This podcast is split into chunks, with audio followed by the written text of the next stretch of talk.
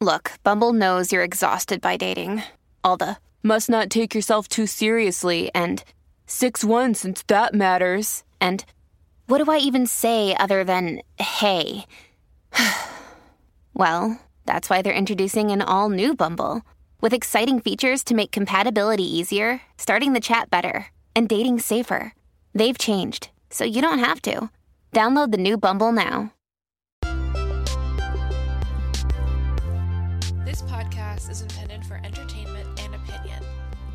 Discussed is meant to be a substitute for mental health treatment. So sit back, relax, and enjoy the show. Hello, and welcome to Psychologically Minded. My name is Grace Fowler, and today is our third and final episode about the series You. So, this is the final episode where I will be going over season three of the show. Um, I'm going to follow the same format that I have in the past two episodes, which, if you haven't had a chance to listen to, um, I recommend that you go back and listen to those as some of the themes we talk about track throughout uh, each of the seasons. Um, again, up front, just a reminder that there are major spoilers for season three if you haven't finished it or watched it yet, um, and content warning for suicide, uh, inter- intimate partner violence, drug use, sexual content, all that good stuff. Um, I think specifically the intimate partner violence and suicide is some of the more shocking content in this season, and I will be kind of discussing those topics. So, if those are sensitive topics for you, again, just a warning um, that those are coming up, and you may want to skip this episode if that's difficult for you to hear about. So, diving in, as per usual, um, I'm going to give a rundown of the characters, go through a synopsis of the season, and then talk about some of the themes and analysis that I noticed in season three. And I think this season is really fun to go through because we are seeing a lot of these running threads tie up. We get to know a lot more about Joe's background to kind of help us establish the patterns that we've been talking about. Um, and personally, I think that Joe and Love's relationship is more interesting than Joe and Beck's relationship or his past relationships. So I, I really had a, a good time watching this series. So let's talk about the characters. Of course, Joe Goldberg, our main character, our unreliable narrator, as we've talked about before, uh, features heavily in the show. We are still following him through, and again, he is narrating the majority of the show. Uh, then we have Love Goldberg Quinn. So they and they hyphenated their name. Love and Joe have got, got, married at the end of season two. They hyphenated their name, so they're the Goldberg Quinns. Uh, so Love, she's married to Joe now, and at the beginning of season three, she's a new mother. They've just had a baby, um, and she is adjusting to a new life and a new place. Um, Henry is Love and Joe's child. He is an infant for much much of the season, um, but. He, Henry really does serve to highlight for us some of the things that come up for Joe and Love now that they are parents. Um, but, you know, Henry himself doesn't do much as he is just a baby in the show. Um, then we have Dottie, who is Love's mother, uh, who is going through a divorce from Love's father and is helping to raise Henry. And one thing that comes up is that Dottie refers to Henry as 40, which, if you'll remember from season 2, 40 was Love's twin brother who was killed at the end of season 2 and is no longer with us. And so Dottie referring to Henry as 40 kind of cements this idea that Love and Dottie have that 40 was reincarnated into Love's child, um, which sets up some tension between Joe, Love, and Love's mother um, because Joe didn't like 40 and he thinks that Love had too much of a relationship with 40, even though it's like they were twins, so whatever, Joe. Um, but that's just kind of something that will come up throughout the show um, is is them calling Henry a different name, and it's because of this idea that that they believe 40 has been reincarnated. Um, Next, we have Cary and Sherry, who are neighbors of the Goldberg Quinns. Cary is a fitness guy, and Sherry is a mommy blogger in the neighborhood. These characters kind of represent the stereotypes of the area. Um, So, oh, just to kind of center this, uh, the the first season took place in New York, second season took place in LA, and this season takes place in a town called Madre Linda, which is in Marin County.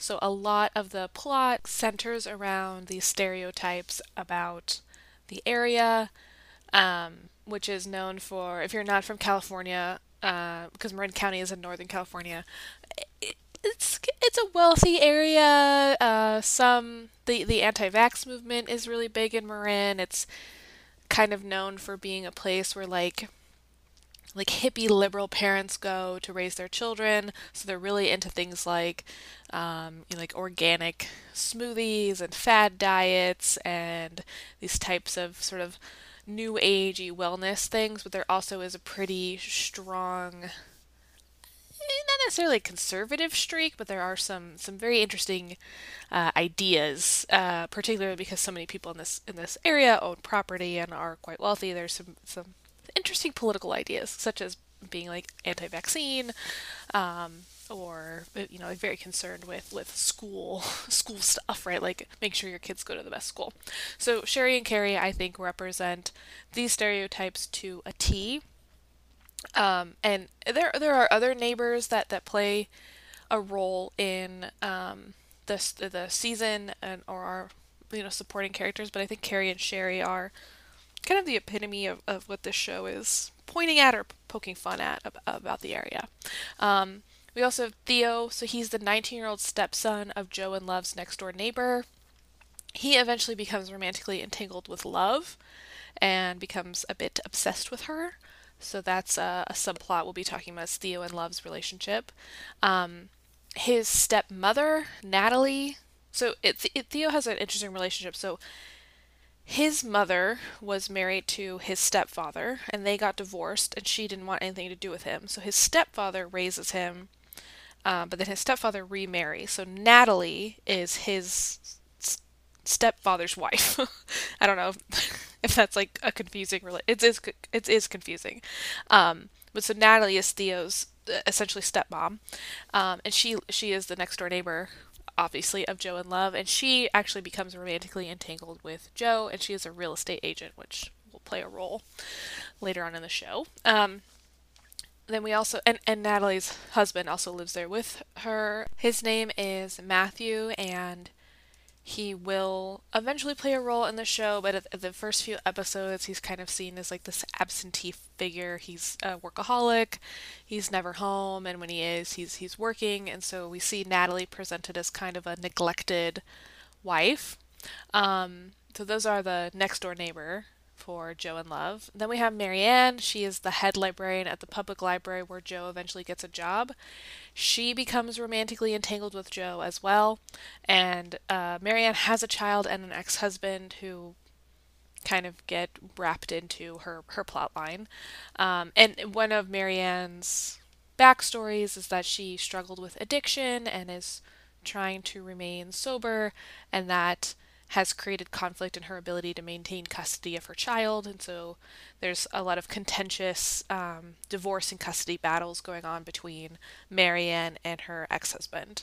Um, and then there's Gil, who's another one of the neighbors. He's kind of a community member who is seen as this kind of like dopey, go with the flow, um, not unassuming kind of guy. And quite honestly, the most defining feature of Gil is that he has unvaccinated children, and we will see why that is so important in one of the later episodes. So, again, this is kind of our main cast of characters. There are other characters who do uh, play a role in the show. They are more minor. Um, and of course, if you're interested in some of the plots or characters I'm not able to get into, I, encourage you to watch the show because it is very good. It's very interesting, which is why I have spent like five hours talking about it and many more hours researching and watching the show. Um, okay, so let's do a little synopsis of season three. First episode really establishes Love and Joe in their new life and in their new environment. We see them struggling with raising a newborn son and that their relationship is becoming strained. They're not intimate with each other, uh, not spending as much time with each other as they were before Henry was born. Um, and, it, and Joe seems unable to bond with Henry. Henry will cry when Joe holds him.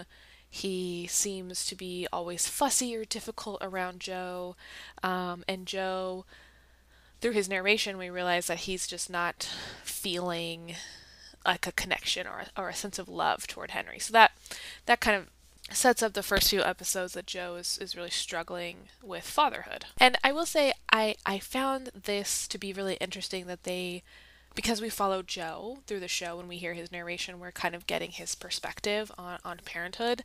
Um, and I think that there could have been maybe some differentiation here uh, between like Joe's more antisocial tendencies or you know he does bad things he's kind of a bad person differentiating that from just like the difficulty of, of, of new parenthood particularly for maybe the parent that did not if, if it's a biological child right the parent that did not give birth. Um, and I, I think that that is an important representation to have of that you know new parents may not necessarily always feel like they're clicking with their child, um, particularly if they have a history of maybe childhood abuse or neglect, that, that it can be very difficult and that, and that can be possible to not have that kind of instantaneous connection with a child. And, you know, not necessarily for any fault of the parent, but that this is just a reality for, for some new parents. Um, and something to to adapt to and and to be kind of normalized. But i think it becomes difficult to normalize this experience because we are seeing it happen to Joe, who over the last two seasons has been shown to be someone who has very violent tendencies, antisocial tendencies, does not seem to have much regard for other people's well being or concern for their needs if they're not directly connected to him or what he's pursuing. So I think it can look like maybe a, a side effect of Joe's antisocial tendencies or you know his personality or whatever so I, I i think it is interesting to have this kind of representation but it may not be the best representation of this experience for people who are struggling to connect with their child because joe is such a difficult character. Um, but again, something that I think was interesting, and it was made very clear that Joe was expecting to have a daughter, and instead Henry was born, and that is he attributes that to why he has difficulty connecting to Henry is because he wanted a little girl to protect, obviously related to his mommy issues, um, but he, he's having trouble imagining himself as a father of a boy because he associates men and boys as being like difficult, dangerous, bad people. Um, and he says this, like in his narration, we hear him say this, um, and that's part of why he has difficulty connecting with Henry. But anyway, I just kind of throw that out there to say that if you are a new parent or uh, if this was your experience uh, as a parent, that I do think it is very normal and it is understandable, particularly if you were not the parent that or the person that gave birth to the child and aren't getting the like little boost from like some naturally occurring processes that help with this situation, it is very normal and does not mean that you are like Joe and a serial killer. It's that is like a separate thing from whatever is going on with Joe. Um, so in this adjustment of Joe and Love adjusting to being parents, living in a new neighborhood. Um, Joe becomes, of course, infatuated with the next door neighbor, Natalie, um, and sort of begins the process that he normally begins, where he, you know, he is stalking her, he steals her underwear, he, you know, does all these. He does all these behaviors we've seen before. And again, a theme throughout this the different seasons has been that the first episode ha- gives us a glimpse of like Joe being normal or Joe being able to like be in a healthy relationship or act in an appropriate way toward other people. And so it's set up at the beginning of like Joe is being a dutiful father and a dutiful husband and he's doing what he needs to do to protect his family. But then we have that veer to the right where he sees Natalie and becomes infatuated with her and instantly obsessed with her. Um, as he pursues Natalie, Love is trying to fit in with the neighborhood, which is where she meets Sherry. Um, Natalie, as she is, uh, you know, kind of abandoned by her husband and feeling a little neglected in her own relationship, notices that Joe is interested in him and invites him over. Their flirtation kind of continues, and eventually she kisses him and invites him to have sex with her, uh, which he declines, and he goes home to have sex with what with his wife Love for the first time in several months. So we see him trying to fight his impulses, but he's having difficulty with it. But ultimately, in this uh, first episode, we see that he is kind of able to overcome um, his impulse to move on from love to uh, Natalie. Um, shortly after this event, they go to a party in the neighborhood hosted by Sherry, where Love overhears Sherry gossiping about the death of 40, and Love becomes like enraged and uh, actually has an interaction with Natalie where Natalie tells her, like, hey, listen, this is what the neighborhood is like. You either have to play their game or just like be above the game. And so Natalie, or Love, strikes up kind of a friendly conversation with Natalie, finds out Natalie is a real estate agent, and, and tells Natalie that she wants to open a bakery. So she arranges to meet with Natalie um, at a property that, a commercial property that Love is interested in buying. However, at this point, Love has figured out that Joe is interested in Natalie, and she finds that Joe had kept, Joe had confessed to having uh, a little crush on Natalie, but said it was over. But Love had found his box of paraphernalia, which included Natalie's underwear.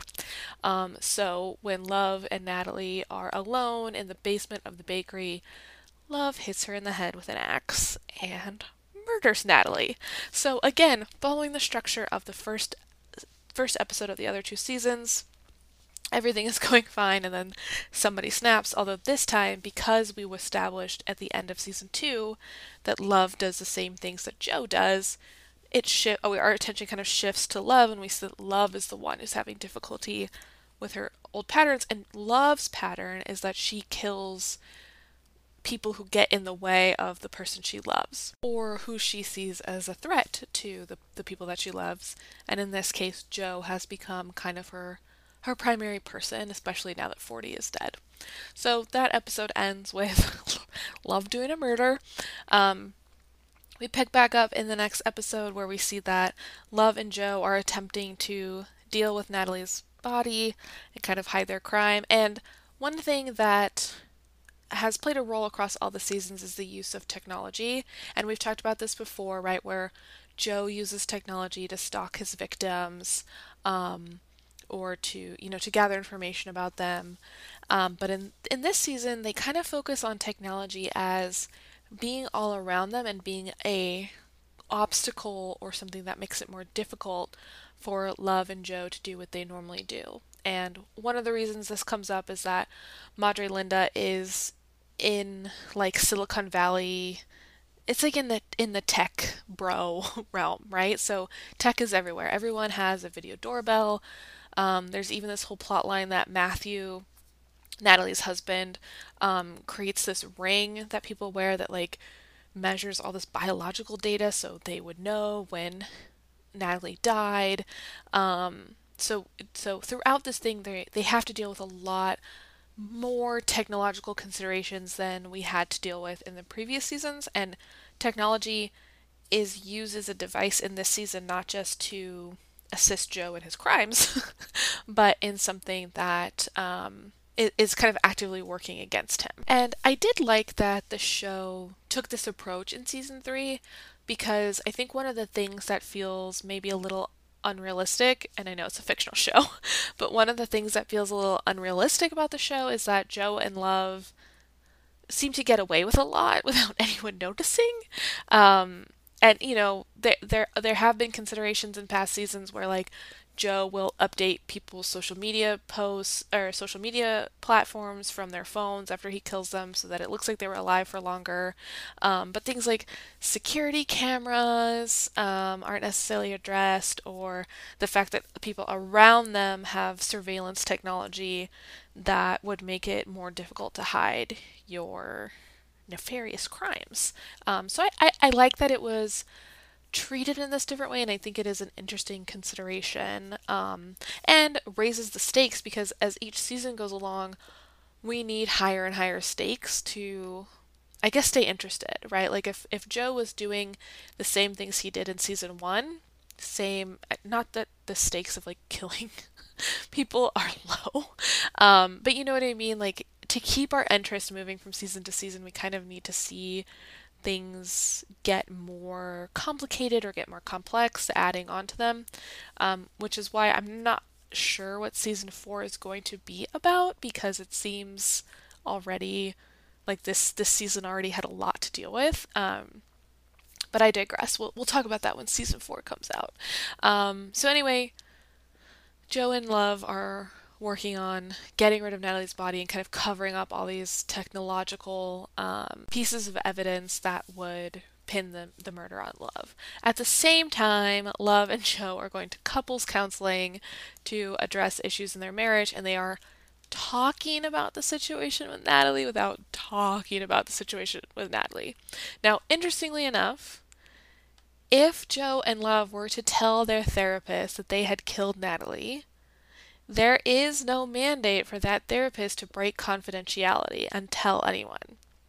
If a murder has happened in the past, someone has been harmed in the past, someone who's not a child, let me make that clear. If an adult, a person over the age of 18 but under the age of 65 and who is not dependent on someone for their care, so narrowing down who, who could be murdered, uh, if someone within that category has been killed in the past, there is really not anything for this therapist to do. She, she actually would be violating confidentiality if she were to tell the police um, that Joe and Love had killed Natalie or that Love had killed Natalie. So technically, they could have talked about, they could have really talked about Natalie in the context of this therapy session um, without uh, fear of their therapist telling anyone.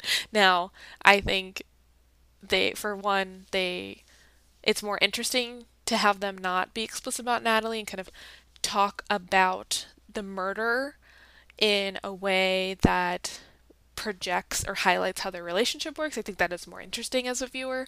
Um, but it also, I think, is would kind of be an irresponsible representation of therapy to be like, oh yeah, we're talking about murders left and right and there's no consequences. Like, because there could be consequences, especially like I said, if it depends on the, the categories of person who have been harmed.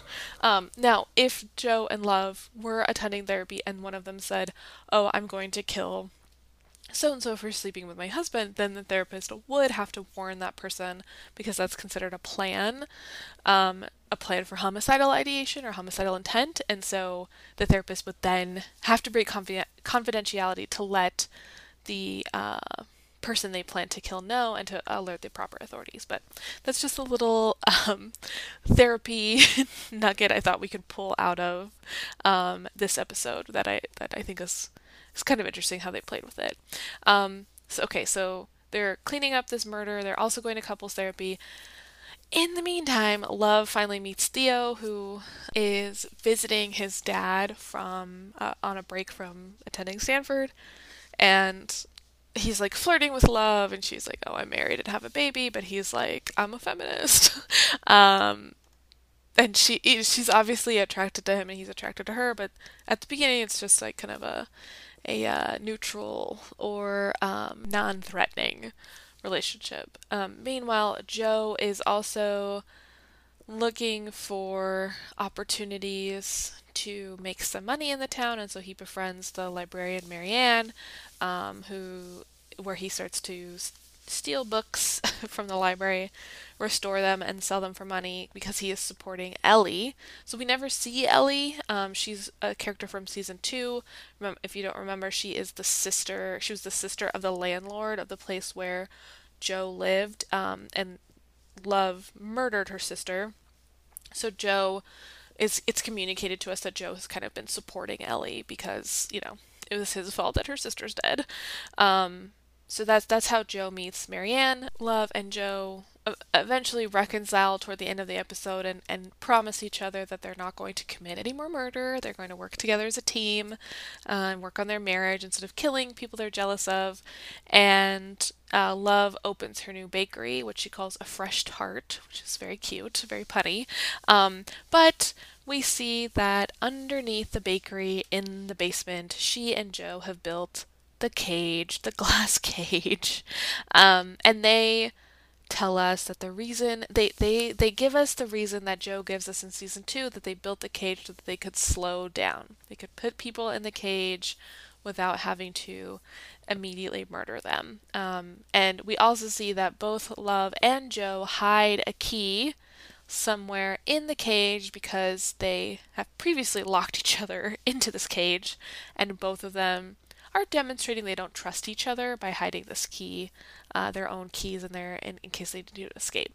Which, again, I think I think is such a subtle but interesting way to show that although they are saying the right things, they are working on their relationship, they are saying to each other, like, I trust you, we're a team, deep down underneath, they know that they can't trust each other and they are looking for a way out. And although this is a very extreme version of that, right, of like having a key, a spare key to the cage you built to put your murder victims in, I think that there are people who get into relationships that do this, that they have a way out, no matter how what they are doing within the relationship. So whether this means like um, I, I've seen this be, be in the case of people who like have their own savings account they keep their money separate so they always have something to fall back on if they need to go. Um, maybe they don't want to move in together they don't want to join certain parts of their lives because then you always have um, an escape route right? You don't have to fully trust your partner because you have a way out. Um, and I would say, if Joe and Love's case, there's good reason for it because they've seen that what the other person has done for for love or for jealousy. Um, and, and you know, so people who do this in more subtle, less murderous ways are doing it because of some precedent in their life, whether it's from early childhood or from previous relationships, where you learn that you can't necessarily trust people um, and that it's easier to have an escape plan just in case uh, you need to get out or, or do whatever has happened to you. But again, I think I think the show in season three is really stretching into um, how to make parallels between these very extreme, sort of, you know, irrational or un like unfathomable behaviors, right? Like with the murdering and the violence and and kind of com- the compulsive and obsession that um, Joe and Love have, expand taking those kind of extreme behaviors and mapping them onto things that we all do in our relationships, right? Whether it's from the fatherhood thing or the having an escape route, like they're they're mapping these things onto these these very like normal relationship patterns, or or maybe not necessarily normal, but but common, right? Like m- multiple many people have experienced these types of things. So this ends episode two. Moving into episode three, people are starting to pay attention to Natalie's disappearance and to escape scrutiny. joe and Love decide that they will just frame Matthew, her husband, for her murder because, as they say, the husband is always the one that is suspected of doing it. Um, however, as they are planning, plotting out how they're going to deal with this, um, Henry contracts the measles and has to go to the hospital. And this is where the anti vaccine plot starts to pick up is that we realize that Henry contracted measles from a party that the family attended in the neighborhood, um, and that there were children there who are not vaccinated against measles and had measles. So that's how Henry caught it because he is too young to have been vaccinated. We also learn that Joe was never vaccinated due to his upbringing and, and being dropped off at the group home. Um, and so Joe gets measles too. And so this leads us into our um, episode where we see Joe hallucinating, right? So in season one, it was where he got hit in the head. Season two, it's when he is taking LSD. And season three, he is delirious from fever. He's trying to get over the fence to Matthew's house to frame him for Natalie's murder. But while he's delirious, he collapses. We also see in this episode Joe was really flashing back to a lot of past memories about when he was chi- a child, and this discussion of if he was vaccinated or not is really bringing up a lot of those memories. Um, but because he's hallucinating, he's like putting himself in the memories. He also hallucinates another version of Joe, who's I think kind of represents the more like the aggressive, um, more purpose driven part of Joe, because Joe tends to present as a more like weak-willed, very meek character, especially to other people. Um, so the the Joe he is hallucinating is kind of very take charge, and is more aggressive and is like we're gonna go over there and frame Matthew. However, because Joe is uh, like feverish, he collapses, and Matthew finds him and nurses him back to health. And in this process, Joe ends up giving him advice to help him kind of get out of the scrutiny of being accused for Natalie's murder. And we also see that Joe takes pity on Matthew or can't bring himself to frame Matthew because of his shared identity with Matthew as father. And because Matthew is a father, he can't imagine doing anything bad to Matthew. And uh, this in this episode or this season, um, we see that Joe, because he has expanded his identities into husband and father, um, that gives him more ways to relate to other people. So he can relate to Matthew because they are both fathers. Whereas if he had not had a son or had a child, or even even if he was just married to love but wasn't necessarily a father yet or or wasn't married he would not be able to relate to matthew and have sympathy or pity for him. Um, and I've talked about this in the other seasons too, where Joe seems only able to care about people that are directly connected to him, either through his obsession with them and wanting to draw them into his life, or through his identification with them because something in their life or in their presentation is similar to his life like he sees himself in the children that he has cared for over the seasons and in this case he sees himself in matthew uh, who he he kind of takes pity on and tells love that they can't frame him for the murder because he's a father. Um, and it's all you know they're all very they're hand wringing and although it appears as though joe is changing and his heart has grown now that he has a baby i would argue that again this change or this shift in behavior is superficial um, and is again just due to Joe seeing himself in someone else and not being able to see Matthew for who Matthew is. He can relate to Matthew because now he has something in common with Matthew, not because he sees Matthew as like a human being. Um, so, anyway, just again, another theme that kind of runs through this, and I think is important to keep reminding ourselves of because the show whether they're whether it's nefarious or not that they do this is giving us more information about Joe in a way that makes him seem more sympathetic and is having his behavior shift so that he seems capable of change. But if you've been with me through the other two seasons and in the past episodes that I did on this, you'll see that it's it's really not true that Joe is not capable of changing particularly on his own right? He's going to need help and some sort of intervention if he wants to change. And a handful of couples counseling is, is not going to change Joe's behavior because that's not why they're there. They're there as a couple. They're they're not um, they're not there to focus on Joe. Um, so even though again this even in the last season we saw Joe going to therapy, but he's not going to therapy in the case in the hopes of like changing anything. He's going to therapy to like continue stalking, or that's in the first season. Um, li- uh, okay, so anyway, they decide not to uh, frame Matthew. They give him advice so that he can avoid the scrutiny of the neighborhood. Theo keeps flirting with Love, who is um, trying to keep him at bay. Um, although they they do bond over uh, Theo kind of comforting Love while Henry is sick and, and telling her more about his relationship with his stepdad.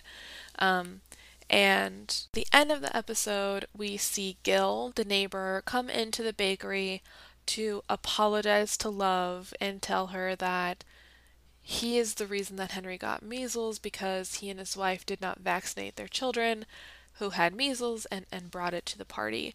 And Love becomes absolutely furious and hits him in the back of the head with a rolling pin, knocking him unconscious before he can leave the bakery.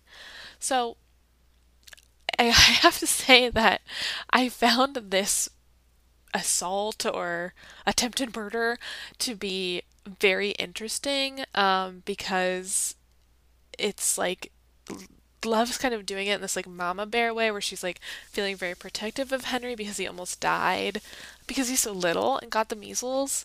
Um, and there is a, you know, they, she has an exchange with Gil where um, he comes to apologize and she's like, "Oh, well, do you now see like why it's important to vaccinate your children?" And he's basically like, "No, like we still won't be vaccinating because why would we put poison in our child's body?" Um, for no good reason. And she's like well the good reason is that you almost killed my child and you could you know other people could die because you haven't vaccinated your child. Um, and so that it's kind of like it, it's it's his glibness over what she is saying of like you did put my child's life in danger with your decision and he's very glib about it. And he's he also doesn't seem to be able to acknowledge that the only reason he didn't get measles is because Gil is vaccinated. Gil is the only one out of his family that doesn't catch measles because he was vaccinated as a child, but he's not able to like put that together that the vaccine works and that he lived. Obviously, he wasn't poisoned as a child and died. Um, so I I, th- I thought this was honestly I kind of laughed when Love hit it hit Gil in the head because it was just like I think there are people out there who are so tired of having this conversation and so tired of having to deal with those kind of glib comments, especially people who have, have had to deal with the consequences of, of someone not being vaccinated for especially something like measles that's supposed to have been largely eradicated. Um, so I think that scene is really a, schadenfreude for for people who've been dealing with this. Um, and I will point out that the sh- in the show it is acknowledged that COVID is a reality, and this is kind of like a post-pandemic like timeline, and so they mention the pandemic, um, and there are like references to things like people being inside or you know doing whatever. But we never see any of the characters wearing masks really. Um, nor do we get any conversation about like the vac the covid vaccine. So i think this is kind of the show's way of addressing the kind of national conversation about vaccines without making it too specific and kind of going back to um, an example of, of a vaccine that has uh, worked, right? Like like the measles has largely been eradicated because of people's vaccination. So I thought that was interesting to like put the world in in the world of the show. The pandemic has happened and people are living with COVID or post COVID, um, but the vaccine conversation was not about COVID. It was about the measles, um, because I think that's a more concrete example of the vaccines because it's it's older, it's been you know, so many people have taken the measles vaccine that it's kind of hard to make those arguments that we don't know what it does because generations have taken it. So I thought that was an interesting choice of the show to make and does make it a little more accessible across time because you can you could watch the show like in later years and it not be so focused on COVID or like current events that it would be kind of like unrecognizable to future audiences. So that's the end of episode three. Moving into episode four, Joe and Love have put Gil in the plexiglass cage because they didn't kill him, um, and they are trying to slow down and not be so impulsive. Um, so they realize that they can't let Gil out unless they have some sort of information on him so that they're uh, kind of like blackmailing each other. Um, so Joe and Love start to dig into Gil's past, and Gil uh, Love uses her family's private investigator to discover that Gil's older son is actually a bit of a sexual predator and assaulted a girl when he was in high school and then has recently assaulted someone on a college camp a, a girl on a college campus and that um, Gil didn't know about the more recent assault. He had known about the one in high school, but his wife had covered up the second, more recent assault, so Gil had not known about it and had believed that his son had changed and that he had been able to help his son. Um, and so Gil, who is so distraught over this information and is left alone in the cage, um, ultimately hangs himself and dies by suicide within the cage. Um, now, because Love and Joe are opportunistic and trying to find a way out of their own crimes, they realize that they can use Gil's death as a way to frame him for Natalie's murder. And so they write a fake suicide note and they put his fingerprints on um, the murder weapon and and basically frame him or, of having an affair with Natalie and then killing himself and her to cover it up. Um, and so, you know, I think again because this is this this is a this is a tragic story. Like Gil's story is very tragic, and even though he did not vaccinate his children, it does not mean that he deserves, first of all, to find out about his son's behavior in this way. Nor does he deserve kind of the end that he came to. And I'm gonna take the stance here that dying by suicide is not a selfish act and is not necessarily something that somebody makes in their right mind, and that if Gil had not been locked in a cage by Joe and Love and that and had been able to access support or access more resources, he might not have died in this way. He he may have been able to get the support when he's in this um, state of mind. Um, and and so Joe and Love take advantage of a, a very vulnerable person who died uh, partially in result of their actions. And so Gil's death I think also highlights that even though they're using the cage to like slow down or not be so impulsive that um, ultimately the, the the result is going to be the same right? That like if you go in the cage you're probably going to end up dead. Um, and that they are they they have like almost no qualms about the fact that this person has died by suicide and they're they're just kind of rolling along with the plan.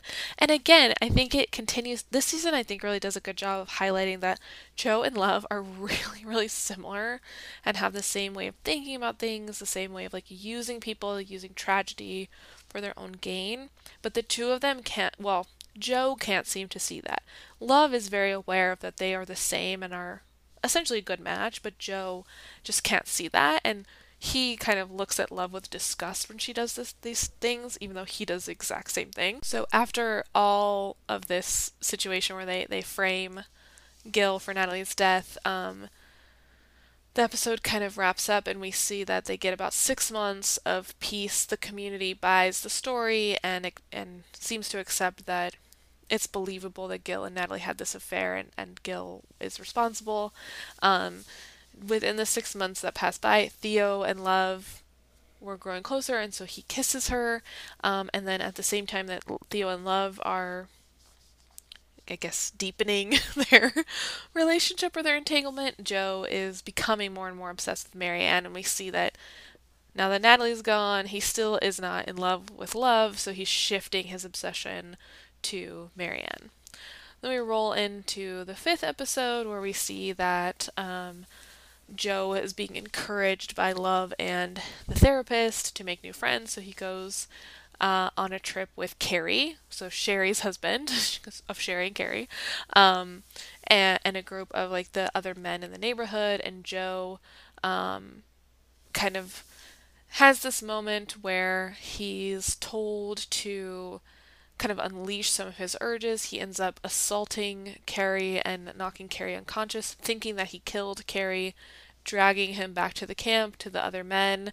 Um, and, and Cary is not dead and, and is revived. And Joe gets kind of a validation in that, of that he shouldn't keep his urges bottled up because bottling his urges up is what hurts people, but that when he's able to let them out in a healthy way, um, then people don't die, they just get knocked unconscious, which I don't know if that's the lesson that I would take away from this.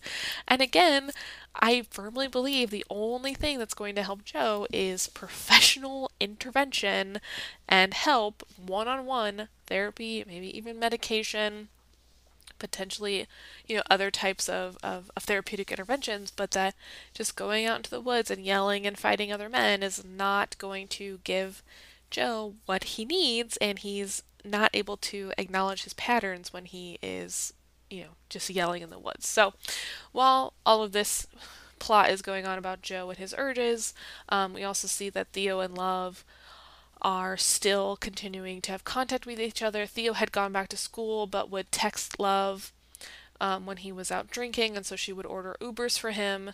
And eventually, Joe does find the credit card statements and sees that, um, and kind of confronts Love and sees that she's been paying for this this guy's Ubers. Um, Theo comes home for a visit and gets locked up in the police station after being uh, he was driving an electric scooter while it, uh, drunk, so he's given a DUI for driving the scooter. Love goes to pick him up, and they end up having sex after, um, you know, she comes to kind of rescue him.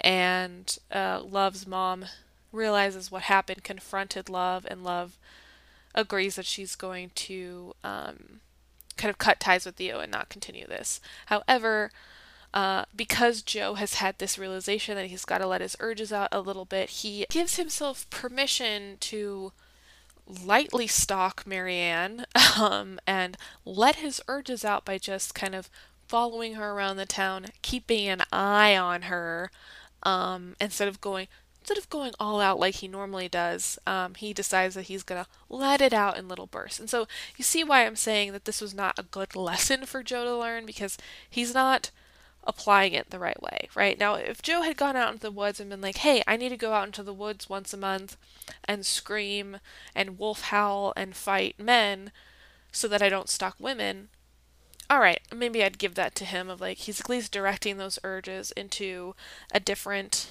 uh, albeit very much healthier route.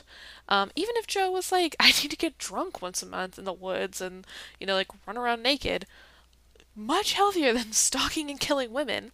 But he applies the lesson as, oh, well, I need to let my urges out by just doing half of my compulsive behavior instead of doing all of it. So I'll just stalk this woman instead of, uh, you know, like stealing, breaking into her house and stealing her underwear because I'm letting out my urges. So that's that's Joe Joe applying the lessons he learned in the woods. And I, I again, want to make it clear that I do not like the character of Joe, but that doesn't mean that if you are a person like struggling with compulsive behavior or obsessive thoughts or you know struggling with these kind of relationship dynamics doesn't mean that you are a bad person and i really hope that you are able to find the help that you need and apply the help that you're getting to your life um, but that the character of Joe is explicitly written to be a bad, bad person, and I want us to be very clear that the character of Joe is not a character that we should think is romantic or that we should think is a good partner. Um, and that unfortunately, because of some audience reactions, I think it is imperative, because I'm saying this publicly, to remind you and myself that Joe is not uh, someone to idolize or or to you know want to be involved with in real life or you know the, the character of joe so just you know bringing that up once again rolling into the next episode this is where we see that joe can't just let his urges out a little bit because he's gathering so much information about marienne this is where he finds out that she is in recovery and in a custody battle with her ex-husband um, he sees a difficult art conversation between Ryan and Marienne, or Marienne and her ex, and um, tries to intervene, but uh, Marienne tells him to leave her alone. However, later they have an experience where Josh comes to the library in the middle of the night to help Marienne with an emergency situation as the sprinkler system is going off and flooding the books. And while they're working together to kind of tidy up and, and keep all the books safe, they get to talking and they kiss. And Joe is of course fully in. It it was it's been half an episode and he's his whole plan to just like slightly be obsessed with her is out the window and he's all all in. Um, Love is at a event that her mother is throwing and has been worried that she is pregnant with Theo's child um, and is kind of agonizing over it and, and, and feeling very sensitive about Forty's death um, because it, it's also, I, I didn't mention this about the last episode, but it's made very clear that Love is drawn to Theo because he reminds her of Forty and he has some of the same issues. He's a very sad boy, just like Forty was a very sad boy. And Theo's struggling with alcohol and substances in the way that Forty did. And so it's hard to see if Love is caring for Theo because she cares for him or caring for Theo because he reminds her of Forty. And there have been these hints that Forty and Love maybe had a relationship that was too physically close, um, and that so, you know, Love meeting Theo kind of gives her this this way to have that relationship with with Forty that that she wasn't able to have. Um, so anyway, she's at this event. She thinks she's pregnant, realizes she's not, so she gets absolutely wasted um, and begins to hallucinate about Forty which I thought was interesting that we get to see Love hallucinating. Love is, although we're not necessarily following her narration in the same way that we follow Joe's, she is getting more focus, more screen time, um, and so we get to see her have experiences that that Joe normally gets in all the seasons. So she hallucinates that Forty is with her, and it kind of helps her to grieve him and move on and she's able to kind of acknowledge that if she doesn't move on from the memory of Forty then then she's never going to get better. Um, although spoiler alert she doesn't really get better. Um, theo uh, meanwhile is back home and realizes that his stepdad matthew has been spying uh, on madre linda's residence to find Natalie's real killer, and he tells Love that his dad is, you know, kind of going crazy, and she and Joe make a plan that Love is going to keep flirting with Theo to keep him feeding her information so that they can make sure that Matthew doesn't know that they killed Natalie. Um, and in this episode, Joe is we see a hint that Joe is on to her about her relationship with Theo and you know, kind of suspects that something is going on, but Love thinks that she's kind of masterminding this and that Joe doesn't suspect. So again, we're seeing these hints that although they appear to be, um, you know, going being all in, they're on this. They say they're on the same team. They're keeping information from each other, and they have suspicions about each other. Right? They they they know not to trust the other person fully, which you you can't build a strong relationship on that. I mean, not that I'm saying love and Joe should be any example of a relationship you're pursuing, but it is difficult to build a relationship, whether it's a romantic relationship or not, if you can't have a foundation of trust with that person. And so, if there is, if you are in that type of situation, um, I would encourage you to think about what are some of the things that prevent you from building trust with the other person or to kind of allowing them in and sharing information with them, you know, what's going on there. Is that a sign that you need to get out and that this is not the person for you? Or is it a sign that um, maybe there's some barriers you have up um, about the people in your life and, and that that's an area to to investigate. But again, this is a podcast for entertainment and opinion, and so if this is something that you want to work on, um, I highly encourage you to do that under the care of a qualified mental health professional. Um, so anyway, moving moving along to the next episode, um, we see that Marienne does have feelings for Joe, but she tells him like she can't pursue those because he's married and she doesn't want to break up his marriage. And we see that Marienne is a generally like good person and you know, does not deserve Joe being obsessed with her. Um, of course, they can't stay away from each other, and Joe you know, keeps coming back to Marienne and to try to get her um, to be on his team, to be to be into him. Um, Love tries to have sex with Joe, who is now so obsessed with Marienne that he can't even bring himself to be intimate with Love. Um, and so when she is sort of turned away from him, she has sex with Theo again. Um, in Love's case, we we see that her infidelity is pretty directly related to the like emotional disinterest or the disengagement she feels from from her husband and that she seeks after Joe or she seeks after Theo when Joe is ignoring her. And again, I think this is a process that is quite common and that for some people it's very difficult to deal with that disengagement in a relationship and so instead of like dealing with it, they act out in a behavioral way, right? By maybe initiating an affair, an emotional affair, a physical affair, or whatever. Um, and so, you know, again, it, I think it shows that there are common processes happening in this relationship. It's just these people aren't necessarily like common people, right? Because they are, are antisocial murderers. um, but love you know joe, joe is not interested in what is going on with love because he he has fully shifted his focus to marienne. Um, joe attempts to sabotage marienne's ex-husband's custody case by um, sneaking drugs into his smoothies to get him to relapse because Marienne's ex is also a recovering uh, in recovery. Um, however, it's later revealed that her ex has been using the entire time, and there are always substances in his smoothies, and so whatever Joe did did not affect um, did not affect the ex. Um, also in this event for for some reason there's a side plot where Sherry and Cary approach Love and or Sherry approaches Love and tells her that she and her husband are interested in in opening up their relationship and being polyamorous with with Love and Joe that Sherry and Cary are polyamorous and have done this before and they want to invite Joe and Love into this arrangement. And Love kind of latches on to this because she she's feeling like her marriage is not doing well. Um, and she kind of gets Joe to agree to at least have this conversation about it. Um, meanwhile, so throughout throughout the season, uh, Love's mother has been going through a divorce, and she gets news that her husband will be her ex-husband will be taking the grocery store that they owned together from season two and the vineyard that she had bought in this season. So Love's mother, Dottie, gets very intoxicated. She kidnaps uh, Henry because again she's convinced that he's Forty and she goes to the vineyard and, and burns it down so that her husband uh, her ex-husband can't can't get the property.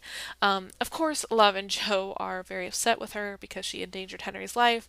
Love tells her that there's no way she's going to be allowed near Henry anymore and the local judge tells her she has to go to rehab otherwise she's going to go to jail so Joe is preparing to take Dottie to rehab, and while they're in the car, Dottie tells Joe that she suspects Love murdered her first husband, uh, James. So in season two, we found out that Love had been married before and had a, had a her husband had been diagnosed with cancer and eventually died, and it is assumed that he passed away from the cancer.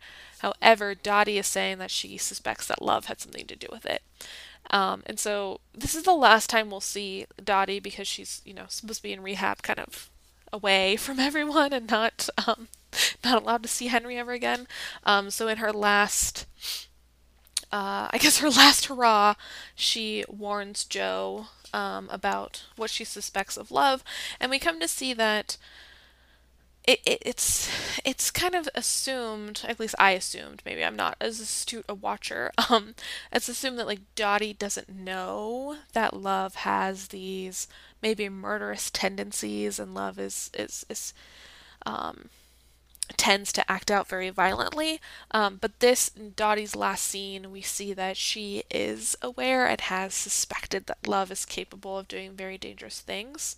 Um, and so I think that's interesting that we never get full confirmation if Dottie knows like all of the people that Love has killed, and that if Love she knows that it was Love who killed the babysitter. Um, in the beginning, you know, back in childhood. Um, but I think it kind of insinuates this like mother's intuition, right? That like Dottie knows her daughter the best, uh, even though they have a contentious relationship, and she's kind of able to see these um, see these red flags.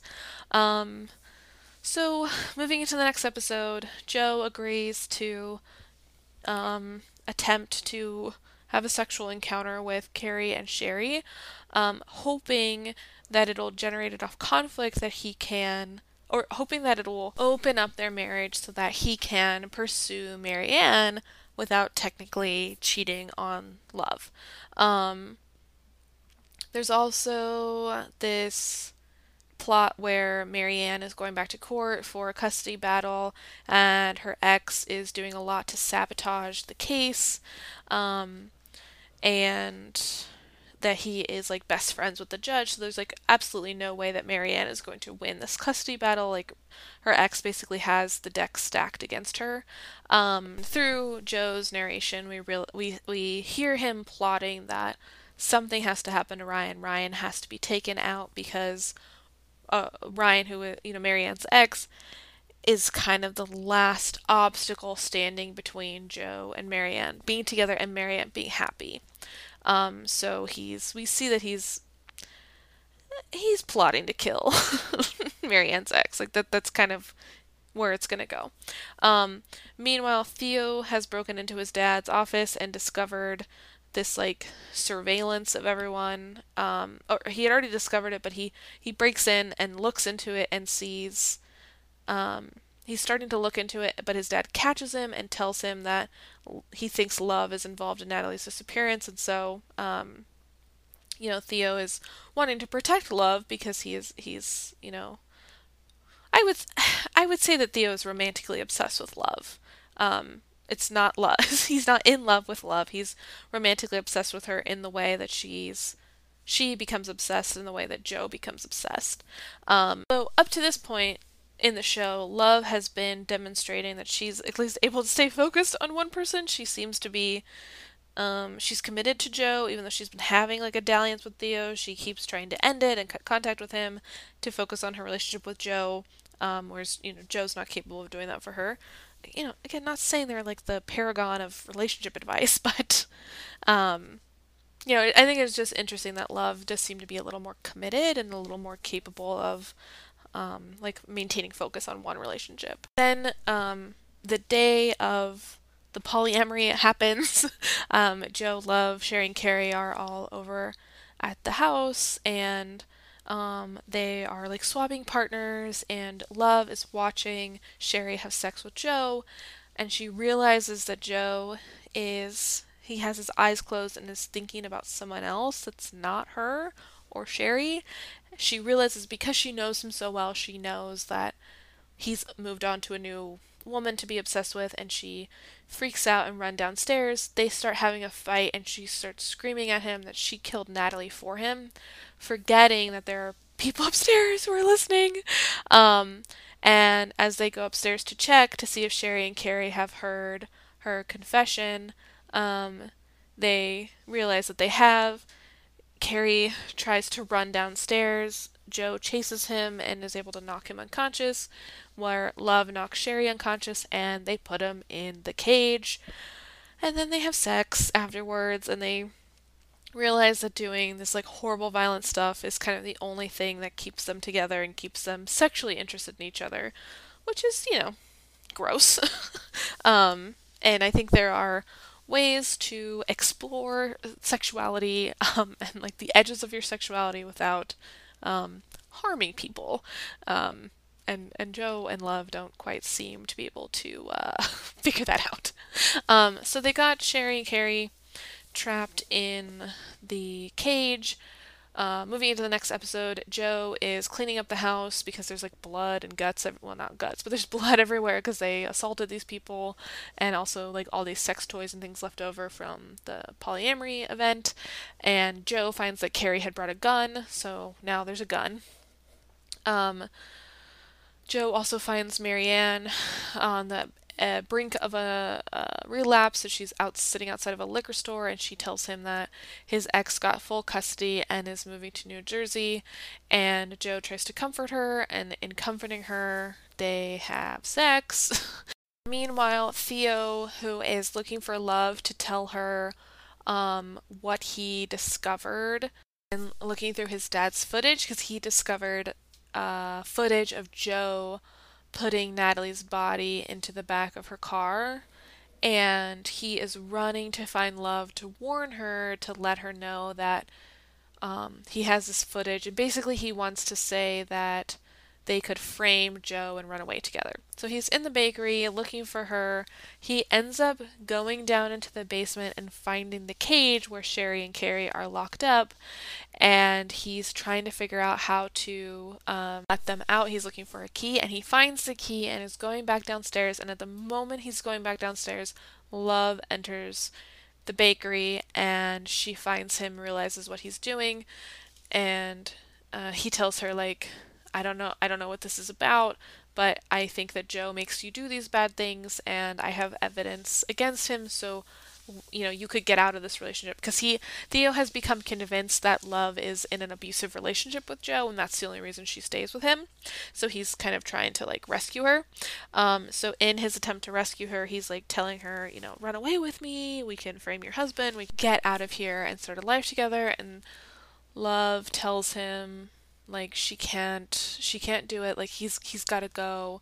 That she loves him but he's got to go. And as he's turning to leave she hits him in the head and knocks him down the stairs gravely injuring him. So it looks like he's dead. We're kind of led to believe that he's dead. Love thinks that he's dead but he's not because later in the next episode joe goes to kind of clean up the body um, at the behest of Love and realizes that Theo is still alive. And Joe actually helps Theo get out, drops him off at the hospital um, because Joe is now fully intending to leave Love for Marienne.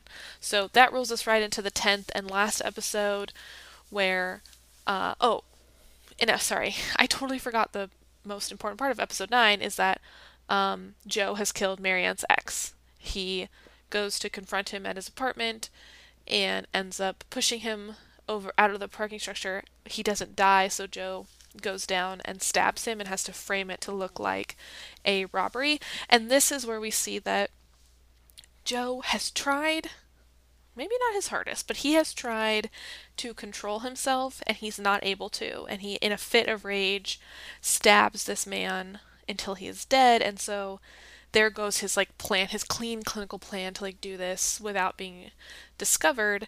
Um, and so he, we see that he's scrambling. Joe is like desperate. He's desperate, desperate, desperate to um, get all of the the um, ends tied up um, so that he can be with Marienne and get away from Love. So we roll into episode 10. Love d- figures out that it was Joe who killed Ryan, Marienne's ex, and that the only reason Joe would kill the ex is so that he could be with Marienne. So Love has figured it out.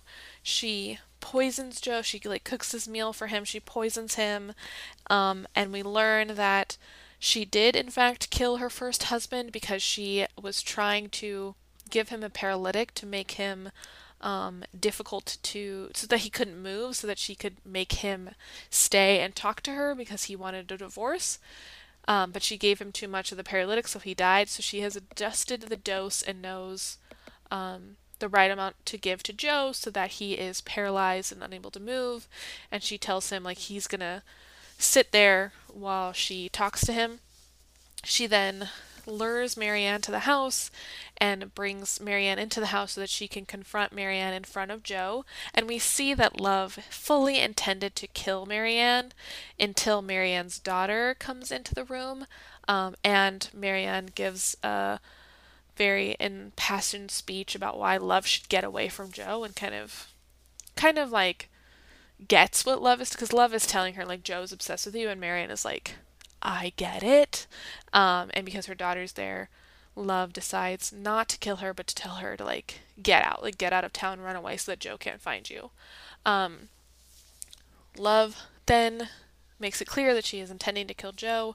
She's coming over to him, but we realize that he knew all along that she was going to poison him, so he had taken an antidote right before, so he wasn't fully paralyzed, so he's able to hit her with a plunger of the poison so that she does actually die. Um, and we see through a flashback that Joe was on to love several episodes ago, as that several episodes ago, Love has been plotting to kill Joe, which again just reiterates this theme of like neither one of them can fully trust each other, even though they are the same and they truly are a perfect match uh, because they're so similar. They both, neither one of them could trust each other, and the entire season we realize they have been monitoring each other's behaviors and always having a backup plan. But in the end, Joe ends up kind of coming out on top and having the most backup backup plan.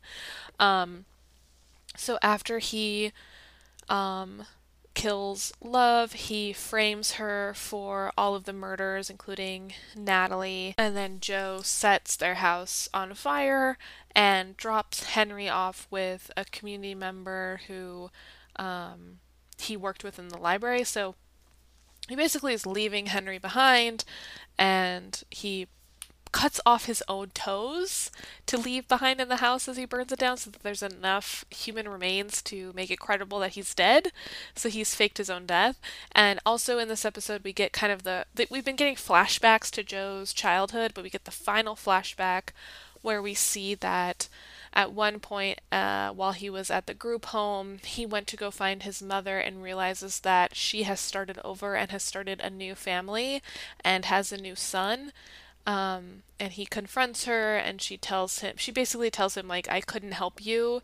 Um, you know, I like I, I just I couldn't give you what you needed, so that's why I, I took you to the group home. Um, and and it's interesting that he he's having this memory as he's basically doing the same thing to Henry, but he feels justified in what he has done to Henry because he leaves him with a family rather than leaving Henry at like an institution and leaves a letter that um, Henry will be able to read when he is older. And sort of the last scene of the last episode, we reveal that Joe has escaped he has moved to Paris and he is searching for Marienne because she had absolutely disappeared off the grid and he wasn't able to find her. But that they had had a conversation before where she had said she always wanted to just pick up and move to Paris. And so Joe has traveled to Paris in an attempt to find Marienne, and it's kind of insinuated that that's where season four will pick up with him kind of stalking a woman internationally rather than just within a city. Um, and one of the last things I want to mention about the last episode is that as Love is dying, the paralytic is running through her veins, her heart is stopping. She tells Joe that they were perfect for each other. And she basically says what I've been saying throughout, right? That like that they were they they were so perfect for each other. They were truly the only people in the world that they could have understood one another and Joe still doesn't get it and he truly hates her to the very end, and that we really see that for all of season three, he has not loved love. That she loved him the whole time, or at least wanted to be in that marriage, and he was only there out of a sense of obligation for his son.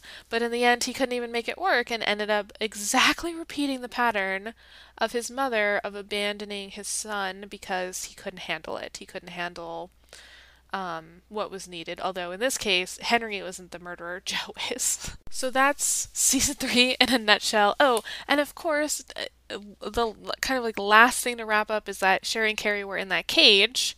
Uh, under the bakery, and Sherry, in a kind of a, a, a stroke of genius, uh, realizes that there is probably a key she notices that there's a lock on the inside. She realizes that the Joe and Love don't trust each other, and so there's probably a key hidden in there somewhere. So she upends all of the baking supplies, finds the key, and they are able to escape. And we see in kind of the final wrap up flashback that Cary and Sherry turned their experience into like a book about couples uh, counseling, and that they're giving a TED talk on how being in that cage sh- uh, saved their marriage. And so, you know, Joe narrates this final flashback where he's talking about what happened to them, and he he he really looks at Sherry and Cary with like um, disdain. He sees them as you know very shallow people, not deserving of what they have, um, and that they you know are making money off of this experience that happened to them because they're just like opportunistic, like horrible people. Um, but honestly, and, and I think that's because that's Joe's interpretation of the world, right? Again, he unreliable narrator. We're only getting information through Joe's eyes, not through reality. But I honestly thought that Sherry and Cary's relationship was the best relationship in the whole show. And that as we, we see them in the cage for a while and they really go through a lot of these ups and downs and they uh, Love gives them the gun because she wants them to murder suicide each other. Um, and they do end up shooting each other accidentally, um, like kind of in their arguments. But they they really do. We see them really break down and work through a lot of their relationship, and we they have some very vulnerable conversations with each other that Joe and Love would never have been able to have. And they're very honest with each other. Um, Cary kind of admits that you know he he felt like he had to make himself into a better person to be with Sherry and she she had to do the same thing. And they're really I, I thought it was quite beautiful you know because they're like bleeding and in their underwear. Um they've been shot and they were just coming from a foursome when they got locked into the cage. Um, but they really do kind of strip all of this down and are able to really have a very honest conversation about their relationship and kind of acknowledge where they're at. And, you know, they fight and there's yelling and ac- accusing, but, it, you know, at the end of the day, they were able to have that conversation. And Sherry is able to kind of like fight through her fear and her panic to think through this problem and save her husband and, and save her relationship and get back to her children because they, they have children. Um, so I just wanted to say that like if you watch it, that's that's I think they're my favorite relationship. I really I really thought it was cool how they turned out. Um, but we only get to see them through Joe's eyes, and Joe can't stand them, and I think it's because he wouldn't be po- capable of having um, a relationship like Sherry and Cary had. But to just wrap up, because I know that I'm going really long in this episode, but I just feel like I had so much to say by the time I got to season three, especially as I reflect on what we kind of talked about with season one and two. Um, I'm just going to kind of wrap up with some last analysis and recurring themes that I noticed throughout the show. Um, so, and I said this before, I, I won't go into it a whole lot, um, but in every season we see Joe and a child. Season one we had Paco, two we had Ellie. In season three, um, it's his own child, Henry that that he becomes kind of fixated on. Um, and even though Henry is his own child, he is kind of doing the same thing about protecting Henry from what had been done to Joe. Although, interestingly enough, ultimately, Joe does to Henry what was done to him, leaving him behind. Whereas the other children, um, Joe didn't necessarily leave them behind. Like Paco and Ellie, they both moved uh, they moved away from him because because they needed to, you know, because of like new new circumstances. Um, but Joe, although desperate throughout the whole season to keep Henry from having the childhood that he had, and is one of the reasons why he kills Love, is to kind of save Henry from um, like having to know having a mother who was a murderer because um, like having he, he, Joe kind of says that like have Joe Love being in jail for these murders uh, wouldn't be good for Henry because one, Joe would go down for the murders too, and then Henry would have no parents. Um, but that it would be easier for Henry if his mother was just dead um, and he's raised in a different family. So we see that Joe's doing the same thing about protecting a child, but when it is his own child, he ultimately does make the same decisions that his mother makes. She gives him up because she can't take care of him because Joe has has violent tendencies as a child, and Joe gives up Henry because he can't take care of him because of Joe's own violent tendencies and kind of the consequences of those those actions. Um, also, like I said, we have the good woman versus bad woman um, trope where Joe becomes like obsessed with someone until they do something wrong. Um, with Natalie, we never see that because love kills Natalie before she can become the bad woman to Joe so he he was still kind of in the good woman phase. And again with Marienne, he hasn't had enough time to focus on her to get to the point where she becomes she makes so many mistakes she becomes the bad woman. However, in this season, he does have kind of a revelation that the women he was chasing are related to his mother. Like he has a flashback to Beck, his mother, and Love, like yelling at him all in the same way. And he realizes, like, oh, he's chasing after women who are like his mother and but then he rationalizes it by saying that Marienne is different. She's a different type of woman. She's not like his mother. She's you know she's special. Um, but I think we can all guess that in season four, if Marienne is still the focus of his attention, that eventually something will happen and that she becomes the bad woman, right? She makes too many mistakes for Joe. He's he's he's able to have a moment of insight in season three, but he really doesn't do anything about it. um, we also, uh, in season three, have this idea of like commitment and parenting, like committing to a relationship and becoming a parent.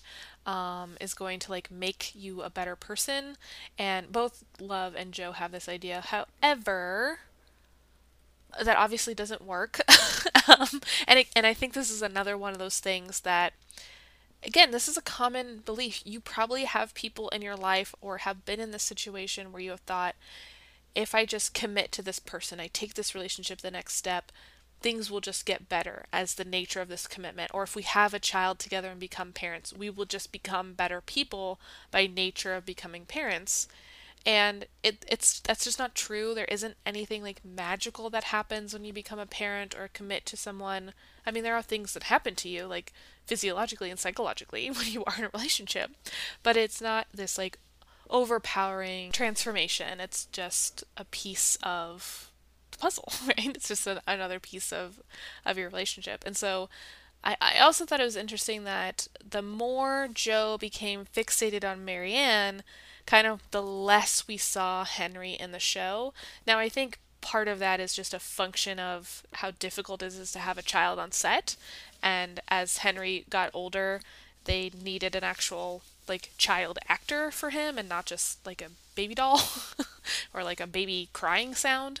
Um, so I think that I think that's kind of a function of that, but it also I think from a storytelling perspective, we see that Joe had been fixating a lot of his energy and compulsiveness and obsessive thoughts on Henry, on like being the best dad for Henry, being there for Henry, until Marienne, because with Natalie it didn't get very far, but until Marienne comes on the scene and he is fixated upon her, and we see that he kind of has trouble holding both loves at the same time because Henry kind of disappears from his even his vocabulary for some of the later episodes where he's really getting uh, fixated on Marienne. So I, I thought that was interesting that you know he holds this belief and he's saying that he's doing all of this stuff for Henry like all the way down to murdering love he does for Henry, um, but yet we see him not even mention his son for for for several for for stretches at a time, whereas before Marienne he was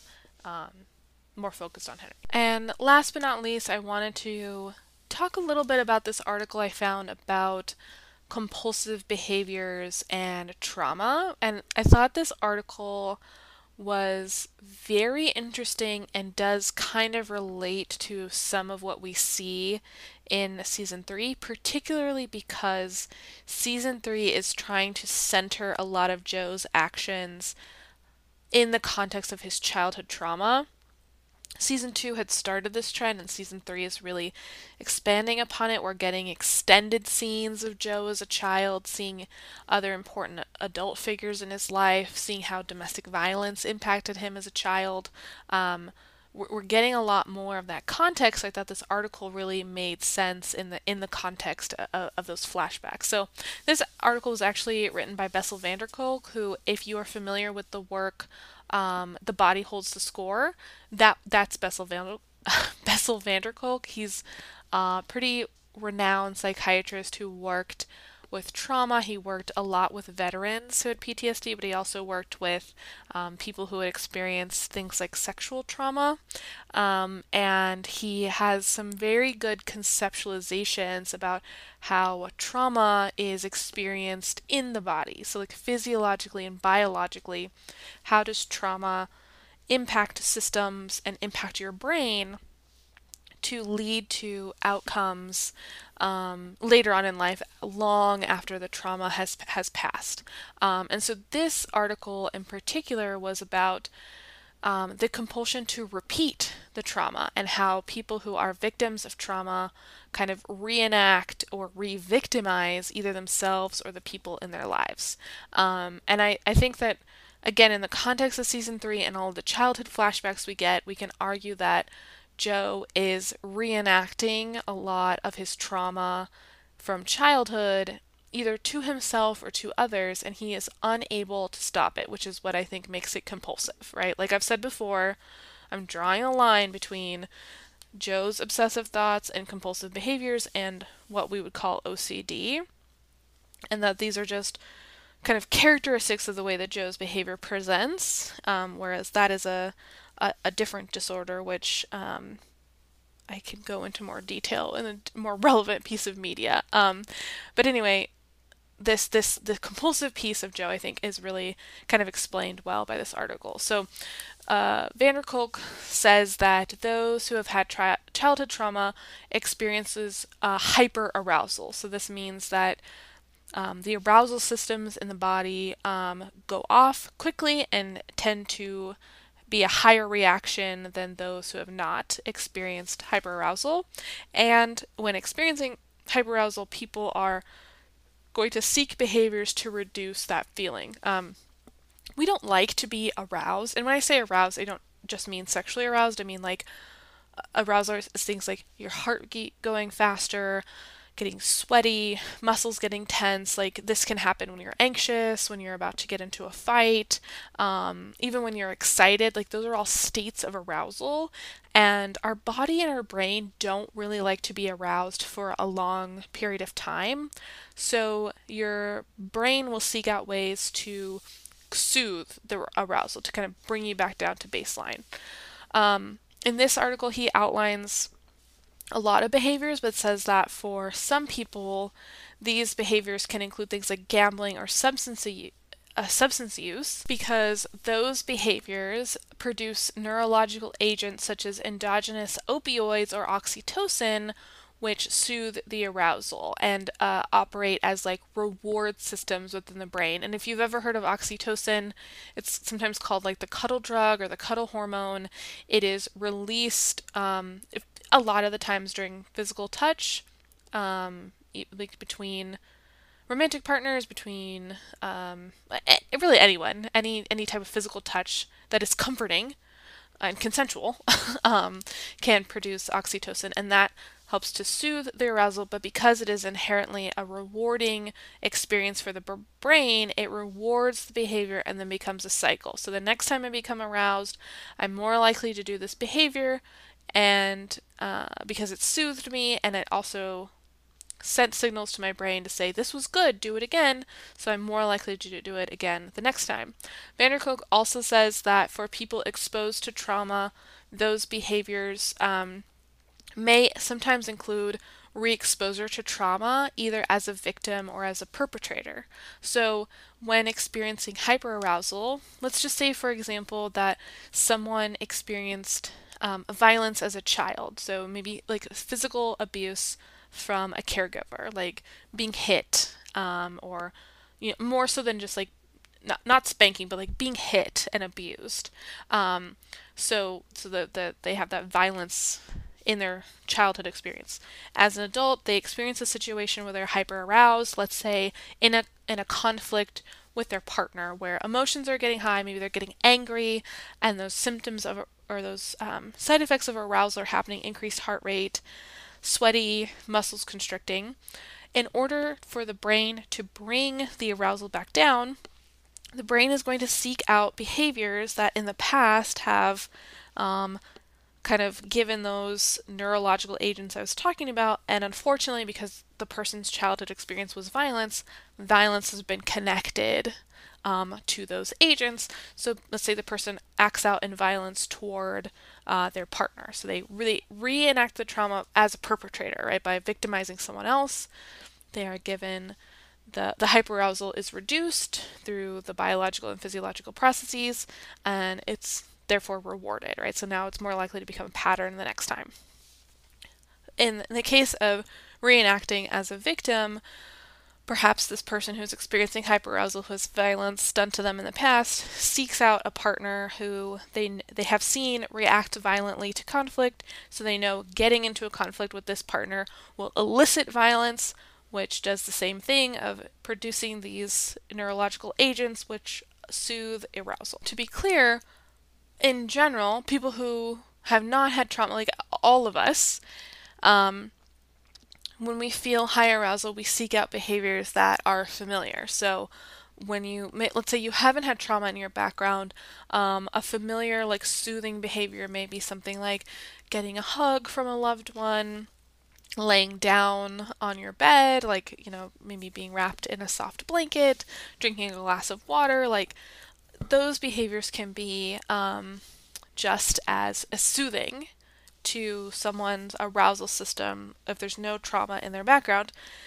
And the person's arousal may not get that high if you haven't don't have trauma in your background. So however someone who has trauma in their background their arousal may get even higher so they need even more extreme things to soothe the hyperarousal and i think this also helps to explain for us why marienne has such a difficult time staying away from joe um, because like i was saying these these opioid and oxytocin pathways are kind of involved in this um, process. And as a person who is in recovery, Marienne may be more likely to have um, less sensitive dopamine and oxytocin pathways because they have been impacted by substances. It's not clear all the substances that she used. It is hinted that she potentially had issues with alcohol use, but there could be other things. Um, and a lot of these substances, especially stimulants, um, kind of uh, latch onto the dopamine pathways or dopamine receptors in the brain. And so it means that the natural dopamine in your brain has to be a lot more. There has to be a lot more of it for you to get the effect um, in the future. And, and so for Marienne, this like very powerful oxytocin and dopamine release from this like illicit affair with Joe. Um, and this physical contact with him may be more soothing than other ways of getting dopamine for her because of the impact to her like natural um, dopamine pathways and so and i think that helps to explain it in a better way than to just say like Marienne likes toxic men or like she can't pick a good man. You know what I mean? Like putting the blame on her, I think it gives us an understanding of of how one could get stuck in this pathway or in this this this cycle because of um, the biological and physiological consequences of trauma. And we also know that Marienne has a, a history of childhood trauma. She grew up in foster homes and group homes, much like Joe. And so it is entirely possible that not only did her substance use impact her neural pathways so that she reacts more strongly to physical touch or, or needs more needs more like risky uh, physical touch to soothe that hyperarousal, but she also had been predisposed to it in childhood because of the trauma she experienced, and that may have been why she contributed to why she started using substances because she needed something more powerful to soothe her hyperarousal than what her brain could naturally make. And so introducing a substance that could substitute that um, was kind of uh, became rewarding, right? Kind of latched into this cycle. So that's um, a very brief summary of Bessel van der Kolk's uh, ideas about, about compulsive behavior and how it's like this compulsion to continue to repeat these same patterns and and to you know, how we're like biologically and neurologically pulled into um, reenacting or re-victimizing ourselves or others.